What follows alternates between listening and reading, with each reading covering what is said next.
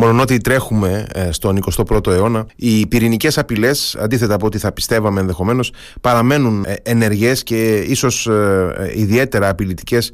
Και έχει αξία να κάνουμε μια συζήτηση για την σημερινή κατάσταση, το σημερινό τοπίο σε σχέση με την πυρηνική τεχνολογία, τα, τους πυρηνικούς εξοπλισμούς, τις πυρηνικές υποδομές.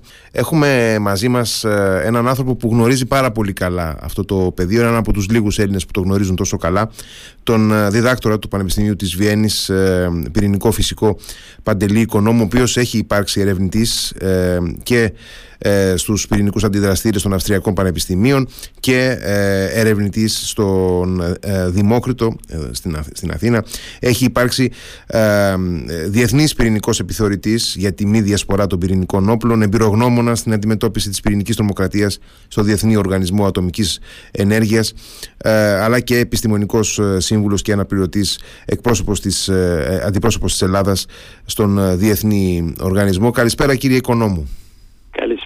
Καλησπέρα σας κύριε Χαραλαμπίδη. Ε, να ξεκινήσω από αυτό, από το τοπίο των ε, πυρηνικών απειλών ε, σήμερα. Προφανώς όλοι μας ε, γνωρίζουμε ότι υπάρχουν σε συνέχεια της ψυχροπολεμικής εποχής υπάρχουν πυρηνικές δυνάμεις με πολύ μεγάλα οπλοστάσια, οι παραδοσιακές δυνάμεις, οι Ηνωμένες Πολιτείες, η, η Ρωσική Ομοσπονδία, ε, η Βρετανία, η Γαλλία, ε, η Κίνα πια ε, εδώ και δεκαετίες. Υπάρχουν όμως και κάποιες νεότερες όπως η Ινδία και το Πακιστάν. Υπάρχουν κάποιες επίδοξες ενδεχομένως χώρες οι οποίες αναπτύσσουν πυρηνικά προγράμματα. Υπάρχουν όμως και ενδεχομένως φόβοι οι οποίοι ανακύπτουν για την χρήση πυρηνικών όπλων ή πυρηνικών συσκευών σε, σε διάφορες ε, ε, δραστηριότητες παράνομες τρομοκρατικές. Ποιο είναι σήμερα, πώς θα ορίζετε εσείς σήμερα το τοπίο των ε, προκλήσεων και απειλών από τους πυρηνικούς εξοπλισμούς κύριε Οικονόμου; Με δύο λέξεις θα μπορούσα να πω ότι είναι περισσότερο επικίνδυνο από Για τους λόγους που αναφέρατε για την πληθώρα, για την ύπαρξη πληθώρας πυρηνικών όπλων. Αυτός είναι ο κύριος λόγος. Και επιπλέον η πολυπλοκότητα των συστημάτων πλέον και η δυσκολία του ελέγχου τους και κυρίως οι διαμάχες, οι γεωπολιτικές διαμάχες των μεγάλων υπό την έννοια μεγάλων κατόχων πυρηνικών Αυτά, αυτοί οι παράγοντες, οι τρεις καθιστούν το τοπίο πολύ επικίνδυνο και κατά τη γνώμη μου, κατά την εκτίμησή μου περισσότερο από ποτέ. Ε, εμένα ε, ένα από τα πράγματα που μου έκαναν τεράστια εντύπωση είναι ότι μέσα ε, στην τελευταία διετία είχαμε δηλαδή πέρσι συγκεκριμένα για πρώτη φορά είχαμε απειλή χρήσης πυρηνικών όπλων από μία από τις παραδοσιακές πυρηνικές δυνάμεις και αναφέρομαι στη Ρωσική Ομοσπονδία. Ε, ε, από το στόμα μάλιστα του ίδιου του, του ηγέτη της, του Προέδρου της Ρωσίας, του Βλαντιμίρ Πούτιν, είχαμε απειλή για χρήση τακτικών πυρηνικών όπλων. Είχαμε, ε, σύμφωνα με όσα έχει πει, προώθηση τακτικών πυρηνικών όπλων από τη Ρωσία στη Λευκορωσία. Πώς κρίνεται αυτή τη δραστηριότητα, Είναι, είναι ρητορική όλο αυτό ή υποκρύπτει και ουσιαστικούς κινδύνους αυτή η, η ρητορική; Ε, η ουσία είναι ότι σε τελική ανάλυση και ρητορική σε εισαγωγικά μπλόφα εάν θέλετε αν είναι δηλαδή στρατηγική μπλόφα ε, υποκρύπτει κινδύνους περισσότερο από κάθε άλλη φορά. Ε, το επαναλαμβάνω το περισσότερο από κάθε άλλη φορά. Διότι ενώ είχαμε φτάσει σε ένα σημείο μέχρι πριν δύο χρόνια επειδή αναφέρατε τα δύο χρόνια ε, συγκεκριμένα ένα μήνα πριν γίνει η εισβολή της Ρωσίας στην ουκρανια και η αρχή αυτών των επικλήσεων ε, χρήσης πυρηνικών όπλων από τη Ρωσία ε, ένα μήνα προηγουμένως τον Ιανουάριο του 2022 ε, είχαν συμφωνήσει όλοι οι μεγάλοι στο Συμβούλιο Ασφαλείας επίσημα και είχαν υπογράψει κιόλας και resolution, που λέγεται απόφαση, ότι θεωρούν τα πυρηνικά όπλα ως ένα μέσο στην ουσία άχρηστο, ότι ένας πυρηνικός πόλεμος, είπαν κατά λέξη, δεν θα έχει νικητή και επομένως δεν πρέπει ποτέ να γίνει. και όμως όπως είπατε και εσείς μετά ένα μήνα για οποιουσδήποτε λόγους για ε, μία από τις πυρηνικές δυνάμεις έκανε επίκληση της δυνατότητας χρήσης των πυρηνικών όπλων. Ε, ήδη από τη δεκαετία του 80 θυμόμαστε έτσι λίγο παλιότεροι ότι ε, είχε ξεκινήσει μια προσπάθεια συγκράτησης των πυρηνικών ε, ε εξοπλισμών και έστω και με, με, ιδιαίτερη φιλοδοξία ένας πυρηνικός αφοπλισμός όπως έλεγαν τότε οι δυνάμεις ήδη επί Ρίγκαν και Κορμπατσόφ ξεκίνησαν οι, οι, διμερές, οι διμερείς αυτές συμφωνίες οι οποίες πια έχουν εγκαταληφθεί έχω την εντύπωση. Δηλαδή τουλάχιστον οι η Ρωσία από τη μεριά της έχει αποχωρήσει από αυτές τις ε, συμφωνίες για τον έλεγχο των στρατηγικών όπλων. Ε, υπάρχει κίνδυνος να δούμε μια, ε, μια νέα κούρσα πυρηνικών εξοπλισμών μέσα στον 21ο αιώνα; Πρακτικά γίνεται αυτή η κούρσα ακόμη. Δεν έχει σταματήσει και θα σα εξηγήσω τι εννοώ πρακτικά. Αλλά να, το, να επανέλθω σε αυτό που είπατε μάλλον ότι πράγματι μετά το 70 συγκεκριμένα μετά την ισχύ της NPT της Διεθνούς Συμφωνίας Μη ε, εξάπλωσης των πυρηνικών όπλων υπήρξε μια και αυστηρός έλεγχος και μια συγκατάθεση όλων των μεγάλων και των μικρών κυρίως. Οι μικροί τα πολλά κράτη, η πλειοψηφία του πλανήτη μας δεσμεύτηκαν, δεσμευτικά πλέον να μην ασχοληθούν με απόκτηση πυρηνικών όπλων. Παρόλα αυτά, ε, γιατί φτάσαμε εδώ που φτάσαμε, διότι υπάρχει μια υποκρισία και ένας παραλογισμός ε, και, το, και το χρόνο αυτό στους ηγέτες των μεγάλων πυρηνικών δυνάμεων, όλους ανεξαιρέτως. Mm-hmm. Το μεγαλύτερη βέβαια ευθύνη στους δύο μεγαλύτερους, τη ΣΥΠΑ και τη Ρωσία. Διότι ναι μεν ε, έθεσαν σε εφαρμογή συμφωνίες, προχωρούσαν σε συμφωνίες, ελάττωναν αριθμητικά τις κεφαλές των πυρηνικών όπλων που είχαν από γύρω στις 20.000, 70 τόσες χιλιάδες είχαν φτάσει κάποτε. Σήμερα έχουμε συνολικά κάπου 12.500 πυρηνικές κεφαλές, εκ των οποίων όμως οι 11.000 τις έχουν οι δύο μεγάλοι. Mm-hmm. Ναι, ελάττωσαν βέβαια, η ελάττωση από τις 70.000 στις 12.500 κατά 90% έγινε από τους μεγάλους. Αλλά αυτό δεν έχει καμία ουσιαστική πρακτική όπως είπα προηγουμένως σημασία. Διότι τα εναπομείναντα όπλα και συστήματα που έχουν κρατήσει, ε, κυρίως οι δύο μεγάλοι, ε, πρώτον φτάνουν ακόμη για να καταστρέψουν τον πλανήτη και τη ζωή και τον ανθρώπινο πολιτισμό πολλές δηλαδή παράλογο, μία φορά φτάνει mm. άμα εξαφανιστούμε τι νόημα έχει να υπάρχουν ακόμη 80% περισσότερο όπλα στη διάθεσή τους για να καταστρέψουν κάτι που δεν υπάρχει, παράλογο.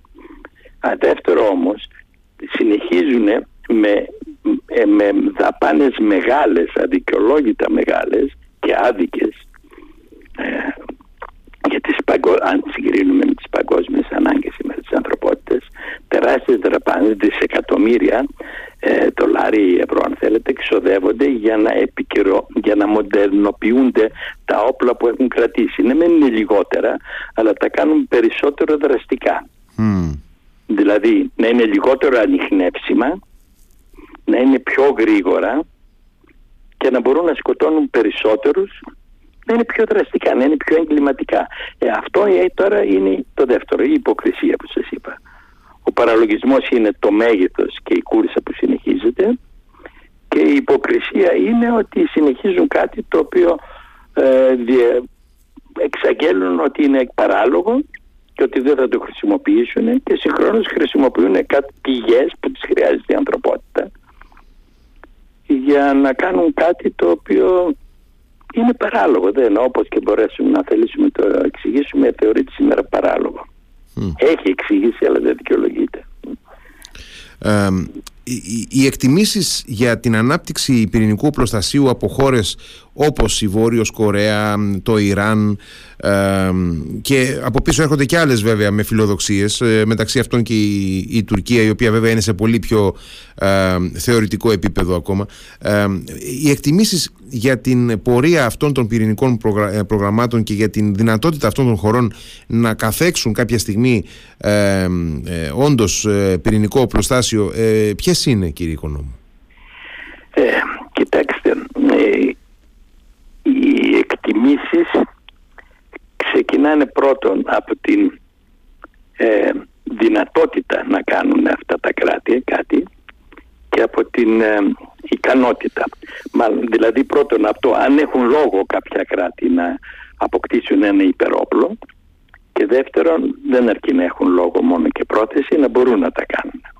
Ε, αυτή την έννοια κάτω από το πρίσμα αυτών των δύο παραμέτρων ε, σήμερα θεωρούνται από τους ειδικούς και από τους, της διεθνούς κοινότητας επίσημα δηλαδή θα έλεγα ε, αν και δεν συζητείται πολύ συχνά αυτό, δεν δημοσιοποιείται, αλλά παρακολουθούνται ε, οι δραστηριότητες ορισμένων κρατών, τα οποία, ε, τα οποία κράτη έχουν αυτούς τους δύο λόγους που είπα, και λόγω δηλαδή να αποκτήσουν πυρηνικά όπλα κατά την άποψή τους και ενδεχομένω τη δυνατότητα την έχουν ή να την αναπτύξουν. Ε, αυτά τα κράτη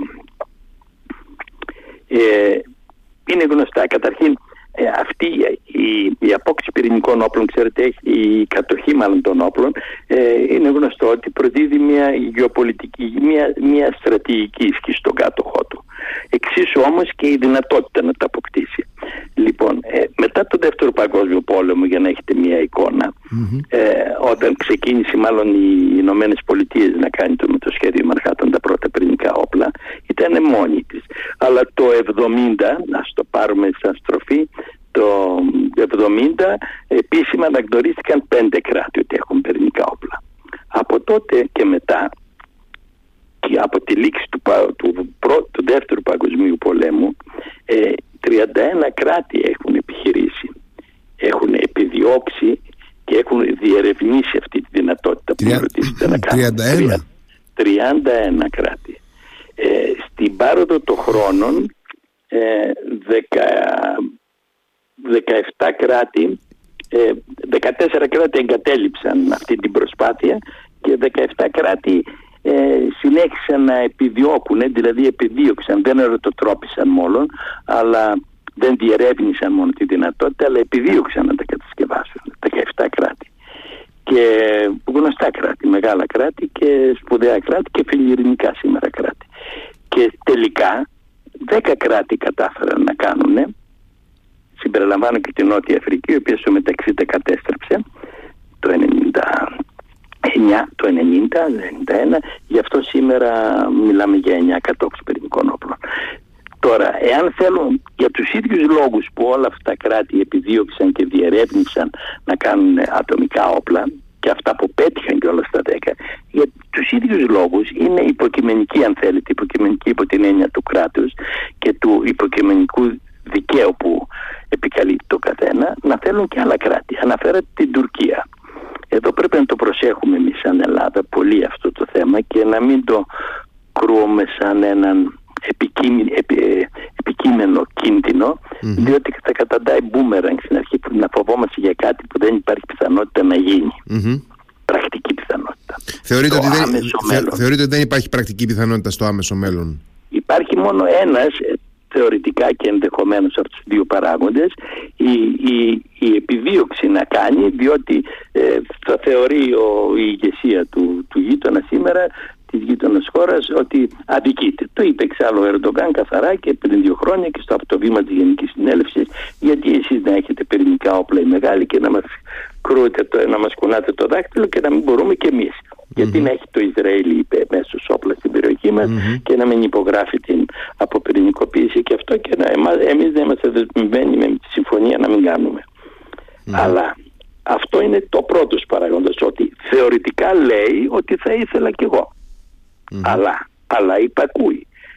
Θέλω να τονίσω αυτό με τα λόγου γνώσης ότι η Τουρκία σήμερα είναι από τους καλύτερους, από τα καλύτερα κράτη-μέλη του Διεθνούς Οργανισμού Ατομικής Ενεργείας ε, το καλύτερο υπό την έννοια ότι τηρεί στο έπακρον τις ε, υποχρεώσεις της που απορρέουν από τη συμφωνία που έχει υπογράψει όχι μόνο αυτή και η Ελλάδα και άλλα 135 κράτη ε, τη, τη μη διάδοση των πυρηνικών όπλων, μια απόκτηση πυρηνικών όπλων. Επομένως, ε, ναι μεν, αλλά ως προς τον πρώτο παράγοντα ότι θα ήθελα κι εγώ. Αλλά ο δεύτερος που είναι ο ουσιαστικός παράγοντας και να ήθελε μπορούσε, όχι δεν μπορεί σήμερα, διότι το πυρηνικά όπλα δεν γίνονται επειδή το θέλει κάποιος ή επειδή έχει δίκιο και πρέπει να τα αποκτήσει. Χρειάζονται γνώση, τεχνολογία, μέσα και πηγές και χρόνο. Η Τουρκία σήμερα ή μάλλον πρακτικά να σας το πω χρειάζεται ένας κύκλος πυρηνικών εγκαταστάσεων δεν, δεν είναι ο αντιδραστήρας, κάνει στο ακουγιού αντιδραστήρα, μα και εμείς έχουμε το Δημόκριτο και σαν τον ακουγιού υπάρχουν 450 αντιδραστήρες σήμερα σε 35 κράτη σε όλο τον κόσμο για παραγωγή ηλεκτρικού ρεύματος. Δεν παράγουν όπλα αυτοί. Είναι άλλου τύπου αντιδραστήρες που παράγουν, ε, μπορούν να παράξουν πλουτόνιο και χρειάζονται και άλλες εγκαταστάσεις μετά για να το διαχωρίσουν το πλουτόνιο και χρειάζονται και άλλες εγκαταστάσεις για να και, και τεχνολογία για να μπορέσουν να κατασκευάσουν πυρηνικά όπλα. Τίποτα από αυτά δεν έχει αυτή τη στιγμή η Τουρκία. Έχει μια μονάδα η οποία θα τεθεί η πολυλειτουργία για παραγωγή ηλεκτρικής ενέργειας του ακουγιού 1. Ναι, και νομίζω σχεδιάζει, σχεδιάζει στο μέλλον και άλλη μία ε, επίσης για, για παραγωγή ενέργειας. ε, ναι, εδώ και πάρα πολλά χρόνια σχεδιάζει, μιλάει για 12 ε, αντιδραστήρες για τουλάχιστον τρία συμπλέγματα ε, ε, τετραπλών εγκαταστάσεων όπως θα είναι τέσσερις στο Ακουγιού οι αντιδραστήρες να κάνει και άλλους τέσσερις στη Συνόπη. Εκεί υπάρχουν κάποιες συζητήσεις είχα, είχαν υπογραφεί και συμφωνίες οι οποίες όμως ακυρώθηκαν πριν 1,5 χρόνο από τους Ιάπωνες και τους Γάλλους διαλόγους οικονομικούς είπαν αλλά νομίζω είναι και πολιτική ε, τώρα συζητάνε με την Κίνα με την ε, Βόρεια Κορέα για τη Συνόπη mm-hmm. όπως επίσης θέλουν να κάνουν και ακόμα ένα, ε, ένα κόμπλεξ το λέει, ένα συγκρότημα τεσσάρων αντιδραστήρων στην ε, υπηρετική Τουρκία πλέον ε, στα, σύνορα, στα σύνορα της δικής τους ε, ε, με τη Βουλγαρία της δικής τους Ανατολικής Θράκης ε, με, την, με τη βουλγαρια αλλά αυτά είναι σχεδιασμοί. Το δεύτερο κάπως έχουν προχωρήσει οι διαδικασίες της Συνόπης άλλα γραφειοκρατικές διαδικασίες αλλά ακόμη δεν έχει αρχίσει αυτό που, που συνεχίζεται είναι το ακογιού, αλλά και εδώ θα ήθελα να τονίσω και αυτό πρέπει να το λέτε πάντοτε οι δημοσιογράφοι, γιατί δεν ακούγεται. Δεν κάνει η Τουρκία αντιδραστήρες το ακογιού. Η Ρωσία κάνει αντιδραστήρες στο έδαφος της τουρκιας Οι αντιδραστήρες αυτοί γίνονται με μια σχέση, με μια σύμβαση από τη Ρωσία για πρώτη φορά. Όχι μόνο από τη Ρωσία, γενικά παγκόσμια. Το Build Own Operate, BOO, με μια σύμβαση που λέει ότι οι αντιδραστήρες αυτές κατασκευάζονται από τη Ρωσία, θα λειτουργούνται, θα τους λειτουργεί η Ρωσία, το ρωσικό κράτος, η Ρωσατόμ και το, Ρωσάτομ και το κράτος και θα ανήκουν στη Ρωσία για 49 χρόνια. Α, μάλιστα.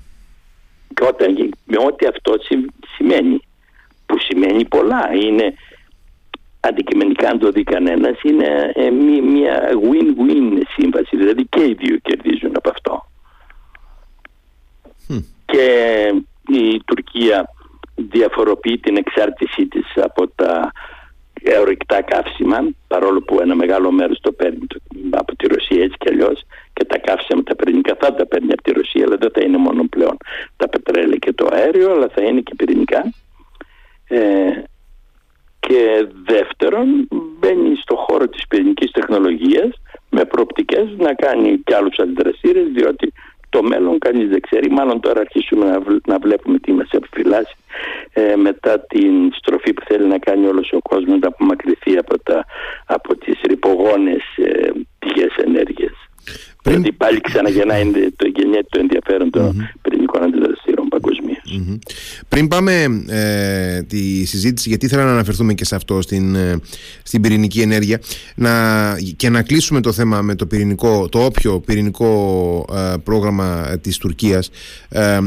Εκφράζονται φόβους από κάποιους κατά καιρούς σχετικά με μια πιθανή βοήθεια που θα μπορούσε να παράσχει στην Τουρκία το Πακιστάν καθώς είναι μια χώρα με, τη, με, με την οποία η Τουρκία διαθέτει ούτως ή άλλως στρατηγική συνεργασία. Ε, σωστό. Ε, και υπήρχε συνεργασία μεγάλη και στον τομέα των πυρηνικών ε, της πυρηνικής τεχνολογίας επίσημα. Το παγίνω γνωστά αυτά. Ο, ο A.Q. Khan, ο πατέρας της πακιστανικής πυρηνικής βόμβας, είχε συμφωνήσει το, το Πακιστάν μέσω αυτού με την Τουρκία. Πολλά τεχνολογικά όργανα, ε, κομπόνες να γίνονται στην τουρκια και από εκεί πέρα να μπαίνουν στο Πακιστάν ή αυτός με, με μια μαύρη αγορά που είχε ένα δίκτυο τους πουλούς σε όλο τον κόσμο έχει βοηθήσει πολλούς για να αποκτήσουν αυτή την τεχνολογία. Αλλά αυτό ναι υπήρχε. Αλλά αυτό δεν σημαίνει ότι θα βοηθήσει με τις σημερινές συνθήκες διαφάνειας ειδικά που υπάρχουν ένα κράτος κάποιο άλλο να κάνει όλη την τεχνολογία χωρίς να το πάρει χαμπάρι Γι' αυτό ε, αν παρακολουθείτε τις εξελίξεις σήμερα και παρόμοιο σκοπιμότητα ή αιτιάσεις απόκτηση πυρηνικών όπλων έχει και πολύ ισχυρότερες από τον Ερντογκάν έχει εκφράσει και ο Σαλμάν ο ισχυρός πρίγκιπας της Σαουδικής Αραβίας. Πολύ σωστά ναι Ναι τα τελευταία χρόνια. Και ενώ πριν από μερικά χρόνια και η Σαουδική Αραβία μιλούσε για κατασκευή τουλάχιστον 12 αντιδραστήρων, το 12 έχει κάποια σχέση βέβαια, τέλος πάντων πολλών αντιδραστήρων, ε, τελικά σταμάτησε αυτή τη συζήτηση και υπάρχει λόγος που τη σταμάτησε και αυτό που σας λέω δεν χρειάζεται να βοηθηθεί η Σαουδική Αραβία να κάνει να αποκτήσει μάλλον από μόνη της γιατί έχει τα λεφτά ε, τεχνολογία για να κάνει πολλούς αντιδραστήρες και όλα τα άλλα περιφερειακά ε, εγκαταστάσεις που σας είπα προηγουμένως για να κάνει ατομική Η, Σαουδική, η Σαουδική Αραβία πολύ περισσότερο από την Τουρκία έχει ανεπτυγμένες αδελφικές, θρησκευτικές και ιστορικές σχέσεις με το Πακιστάν και οικονομικες Το πρόγραμμα του Πακιστάν για τα πυρηνικά όπλα και ειδικά το δίκτυο του, του ΚΑΝ σήμερα είναι γνωστό ότι έχει χρηματοδοτηθεί από κεφάλαια της Σαουδικής Αραβίας. Με συνέπεια πολλοί σήμερα να λένε ότι η Σαουδική Αραβία δεν χρειάζεται να κάνει βόμβα, την έχει ήδη αγορασμένη. Τι θέλω να πω από το Πακιστάν; Εάν το Πακιστάν θα θέλει αύριο να βοηθήσει ε, την Τουρκία για απόκτηση πυρηνικών όπλων ή οποιαδήποτε Τουρκία δεν είναι ε, θέμα ανάπτυξης τεχνολογίας ή κρυφών και υπόγειων συνεργασιών οι οποίες βλέπετε τι συνέβη στο Ιράκ, είδατε τι συνέβη στη Λιβύη όταν ακούστηκε ότι κάτι θέλουν να κάνουν που ήταν παιδαριώδη αυτά που θέλουν να κάνουν καταστράφηκαν και αντιδραστήρια τους και οι ηγέτες τους. Και βλέπετε τι γίνεται σήμερα και με το, με το Ιράν. Λόγω της διαφάνειας και λόγω το ότι το Ιράν όπως και η Τουρκία είναι μέλος του Διεθνής Συμφωνίας και, τη, και την τηρεί, μη εξάπλωση πυρηνικών όπλων. Επομένως το ενδεχόμενο να βοηθηθεί από οποιοδήποτε Πακιστάν ένα άλλο κράτος, οποιοδήποτε άλλο κράτος, ε, υπάρχει πάντοτε με, με άμεση βοήθεια. Με ένα συνασπισμό στρατιωτικό, το ένας είναι πυρηνικός, ο άλλος δεν είναι και τελείωσε η υπόθεση. Του δίνει τα όπλα όπως οι Ηνωμένες Πολιτείες. Σήμερα το ΝΑΤΟ έχουν πυρηνικά όπλα στο Ιτσιλίκ, στην τουρκια Υπάρχουν 50 ή κατάλληλου 100 βαρυτικές βόμβες εκεί πέρα. Λοιπόν, γιατί να κάνει η Τουρκία, αν η Αμερική θέλει να αφήσει την, την Τουρκία να χρησιμοποιήσει αυτά τα όπλα, αυτομάτως η Τουρκία έχει όπλα. Και αυτός είναι και ο λόγος που η Τουρκία δεν θέλει να, να τα πάρουν αυτά τα όπλα από εκεί πέρα, διότι σου λέει έχει το Ισραήλ όπλα. Παρόλο που έχουν κωδικούς που δεν τους δίνουν οι Αμερικανοί και, και, και, και πάντοτε υπάρχει δυνατότητα να χρησιμοποιηθούν αυτά τα όπλα. Είναι πιο δύσκολο αυτό όταν έχεις τους κωδικούς, αλλά πάντοτε υπάρχει δυνατότητα. Επομένως... Υπάρχει δυνατότητα δηλαδή να χρησιμοποιηθούν ε, όπλα που βρίσκονται σε, ε, σε, σε εγκαταστάσεις των ΗΠΑ του ΝΑΤΟ από την Τουρκία χωρίς την άδεια των ΗΠΑ.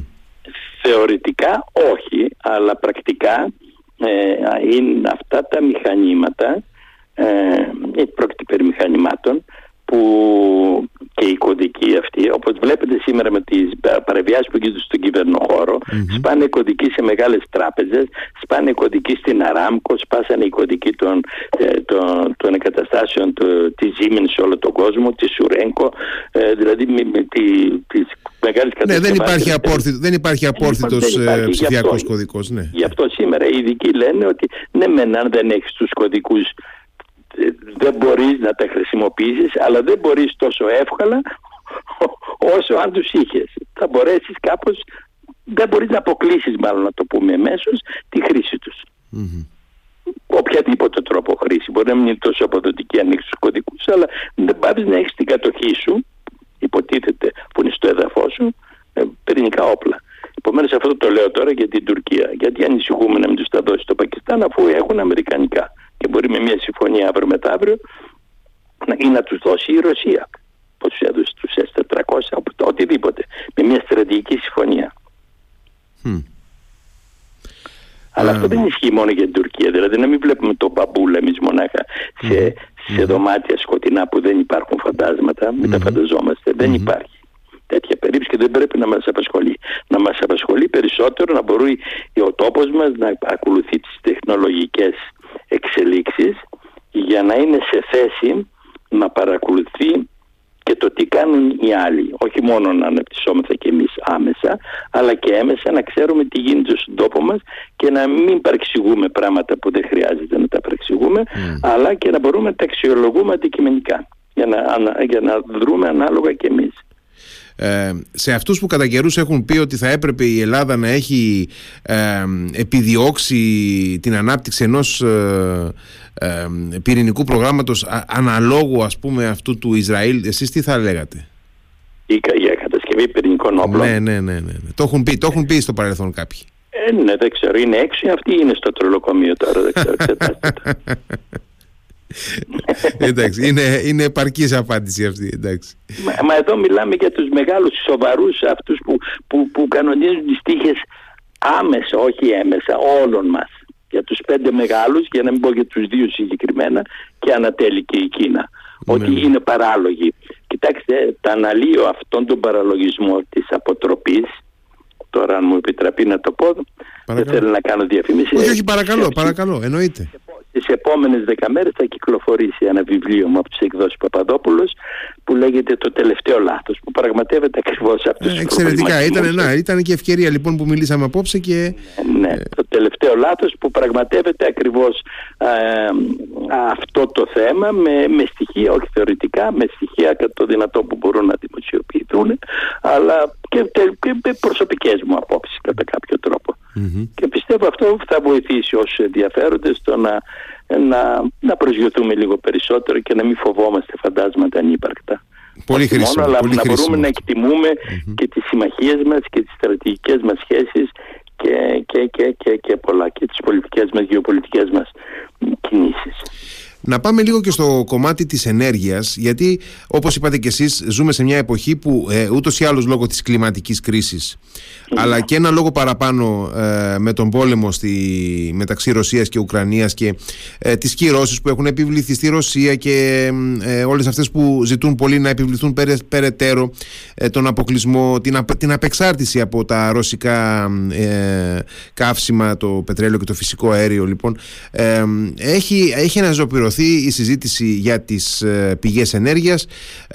Μάλιστα πέρσι είχαμε και τη συμπερίληψη της πυρηνικής ενέργειας ε, σε μια κατάταξη της Ευρωπαϊκής Επιτροπής ως μιας ενδιάμεσης μορφής αποδεκτής στην, ε, στην πράσινη μετάβαση ναι. ε, μαζί με το φυσικό αέριο. Λοιπόν, έχει αναζωπηρωθεί μια συζήτηση για τον ρόλο της πυρηνικής ενέργειας. Έχουμε ευρωπαϊκές χώρες οι οποίες σταθερά υποστηρίζουν την πυρηνική ενέργεια όπως η Γαλλία για παράδειγμα.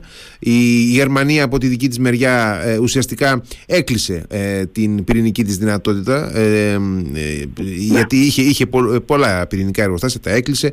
Η Γαλλία αντίθετα τα εξυγχρονίζει, προχωρά την τεχνολογία μπροστά ε, και άλλες ευρωπαϊκές χώρες ακολουθούν τον ίδιο δρόμο, όπως η Φιλανδία για παράδειγμα. Ε, είχαμε ακούσει τον Έλληνα Πρωθυπουργό πριν από ένα διάστημα να λέει ότι η πυρηνική ενέργεια θα, θα είναι ε, ούτως ή άλλως ε, τα επόμενα χρόνια κομμάτι της της πίτας, της, της ελληνικής ενεργειακής πίτας με εισαγωγή ηλεκτρικής ενέργειας από βουλγαρικό πυρηνικό πυρηνικό εργοστάσιο. Ε, πώς βλέπετε εσείς το, το, τον ρόλο της πυρηνικής ενέργειας σε αυτό το, το πεδίο; Ε, καταρχήν μια πικρή παρένθεση. Ε, η εισαγωγή ηλεκτρικού ρεύματος κάνουμε εδώ, κάναμε τουλάχιστον και πριν δεκαετίες ε, από το Κοζλοντού, η οποία ήταν ναι, ναι. καθαρά ρωσική από τους αντιδραστήρες τους μικρούς και πριν πει η Βουλγαρία δηλαδή πριν το 1990 έκανε η Ελλάδα εισαγωγή από πυρηνικούς αντιδραστήρες και δεν αποκλείεται. Πολλά κράτη κάνουν και η Γαλλία που έχει πολλούς αντιδραστήρες. Mm.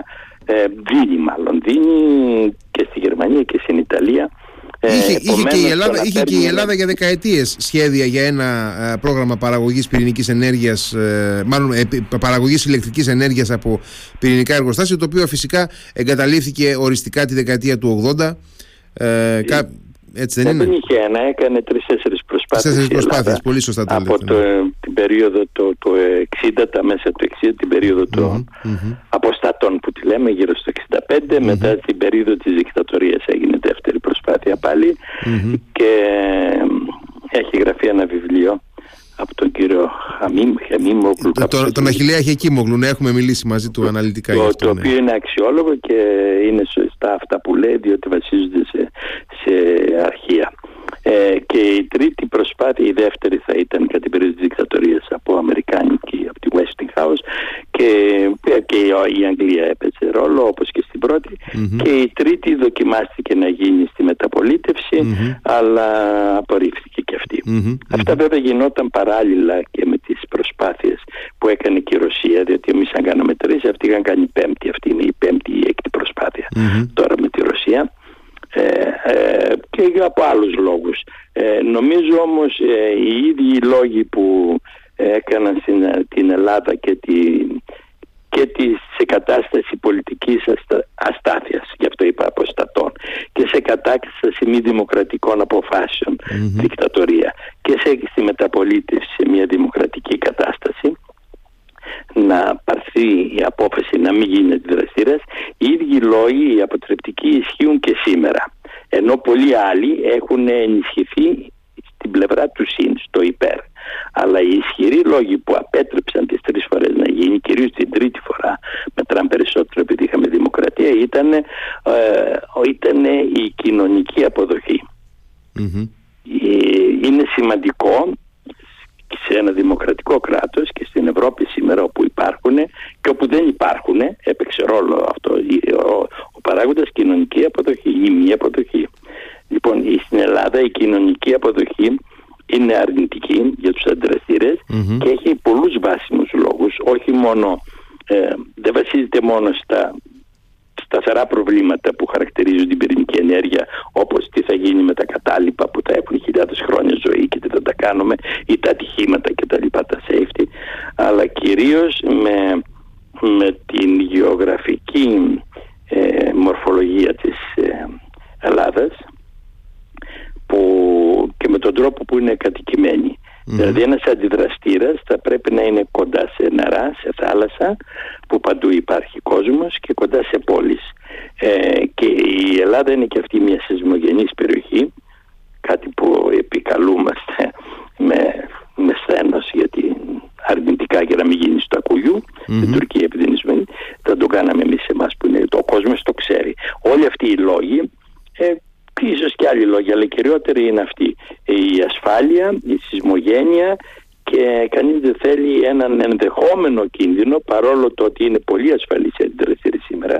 Γι' αυτό ε, κοστίζει πάρα πολύ η κατασκευή και η διατήρηση των, των, και η λειτουργία των αντιδραστήρων ενώ στην ουσία είναι φθηνό το κάψιμο ε, γιατί έχει αναπτυχθεί πολύ ο παράγων ασφάλεια. Παρόλα αυτά η μικρή πιθανότητα να γίνει ένα λάθος και τελευταίο παράδειγμα είναι της Φουκουσίμα σε ένα κράτος πολύ τεχνολογικά αναπτυγμένο την Ιαπωνία και με πολλούς αντιδραστήρες και με μεγάλη ανάγκη ενεργειακή να γίνει αυτό που έγινε. Διότι η πιθανότητα αν και μικρή όταν γίνει αυτό ισχύει πολύ περισσότερο για τα πυρηνικά όπλα όταν γίνει το λάθος ή, το ατύχημα στους αντιδραστήρες ή η χρήση των όπλων οι συνέπειες είναι τρομακτικές. Mm-hmm. Επομένως δεν κοιτάμε καν μειώσαμε την πιθανότητα από 95% σε 98% να μην γίνει κάτι.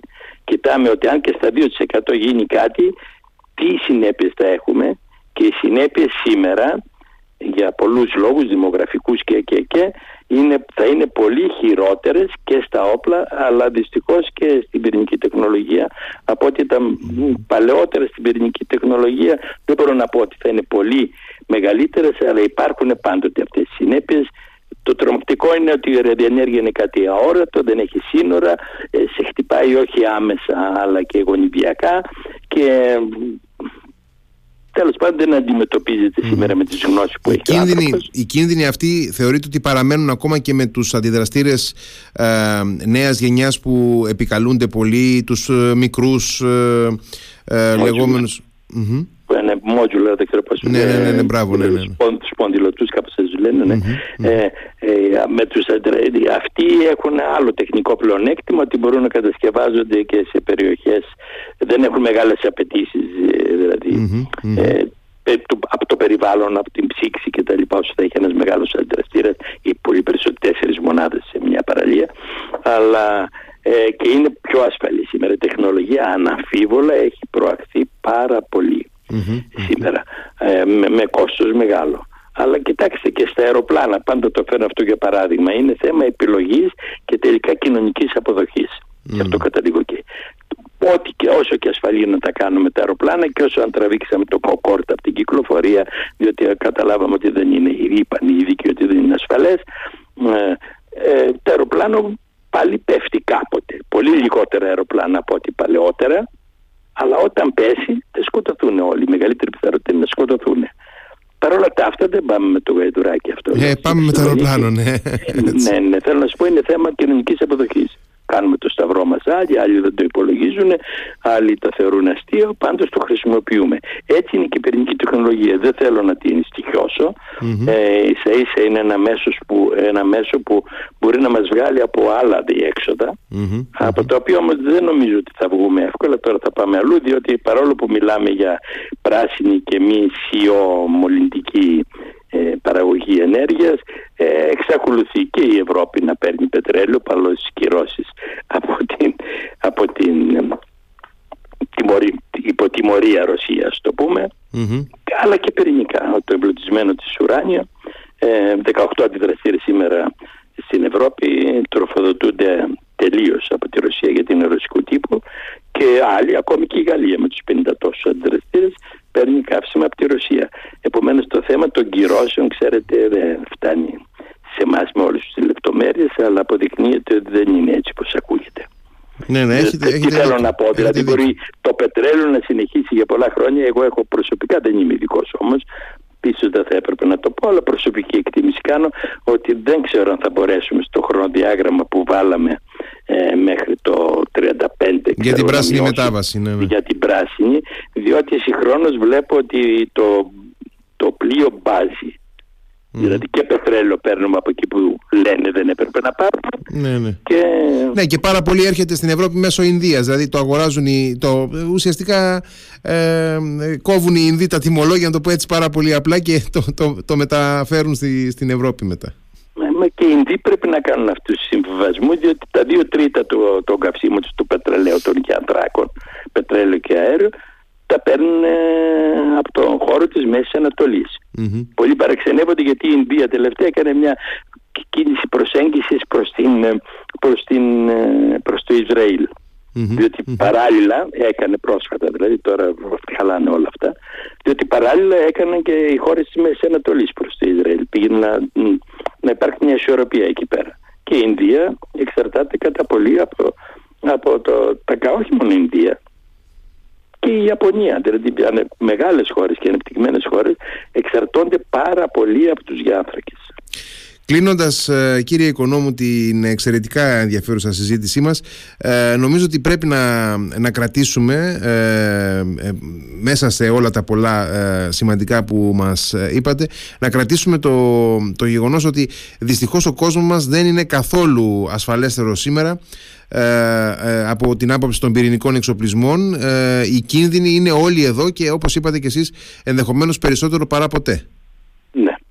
Το μόνο παρήγορο είναι ότι σήμερα υπάρχουν πάρα πολλοί που το γνωρίζουν αυτό που συζητάμε εμείς σήμερα και πάρα πολλοί όχι σαν το αόρατο φάντασμα αλλά με γνώση του αντικειμένου.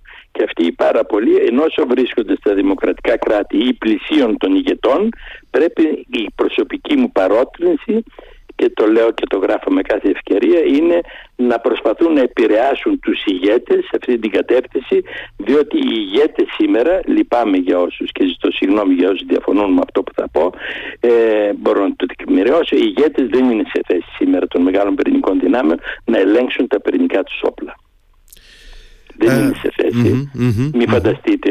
Αυτό είναι φοβερό, αυτό είναι φοβερό που, που μας λέτε. Είναι ναι, φοβερό. δεν είναι σε θέση διότι η τεχνολογία, να το πω απλά για να μην αφήσω σκιές στα μυαλά των ακροατών μας, ε, διότι πρώτον η διατήρηση των μεγάλων οπλικών συστημάτων σήμερα βασίζεται σε πολύ μεγάλα budget, προπολογισμούς τεράστιους, τους οποίους δεν τους διαμορφώνει ο ηγέτης, ναι μεν έχει την ευθύνη να πατήσει αυτός το κουμπί, αλλά το κουμπί για να κινητοποιήσει συστήματα τα οποία πρώτον δεν διαμορφώνει αυτός την ύπαρξή τους οικονομικά, υπάρχουν άλλα συμφέροντα, δεν είναι σκοτεινά πάντοτε, έτσι είναι η ελεύθερη οικονομία μας και μη ελεύθερη ακόμη και στην Κίνα και στη Ρωσία, που θέλουν τη διατήρηση και την αύξηση αυτών των, των εξόδων πρώτον. Και δεύτερον Πρώτον, δεν ελέγχουν επομένως τα έξοδα συντήρησης και ενίσχυσης και εκμοντερνισμού των όπλων. Και δεύτερον και κυριότερο, δεν είναι σε θέση εκ των πραγμάτων, δεν είναι θεοί σήμερα για να μπορεί ο κάθε Πούτιν ή Μπάιντεν ή Σι να ελέγξει τις τεχνολογίες, τα τρία C τα λένε, Command, Control, Communicate, τη, τη διαδικτυωμένη ε, το διαδικτυωμένο σύμπλεγμα που ε, κυβερνάει, ελέγχει και δίνει διαταγές στα όπλα, τα πυρηνικά όπλα. Είναι η, η, η τεχνητή νοημοσύνη, οι, οι κβαντικοί υπολογιστές που έχουμε σήμερα και η, το, η τροτότητα του κυβερνοχώρου έχουν κάνει την πιθανότητα όχι μόνο να χρησιμοποιηθούν τα πυρηνικά όπλα από λάθος εκτίμηση ή από ατύχημα που θα το πούνε στο τέλος αλλά και ένας τελείως συμβατικός πόλεμος να, εξε, να κλιμακωθεί σε πυρηνικό πόλεμο.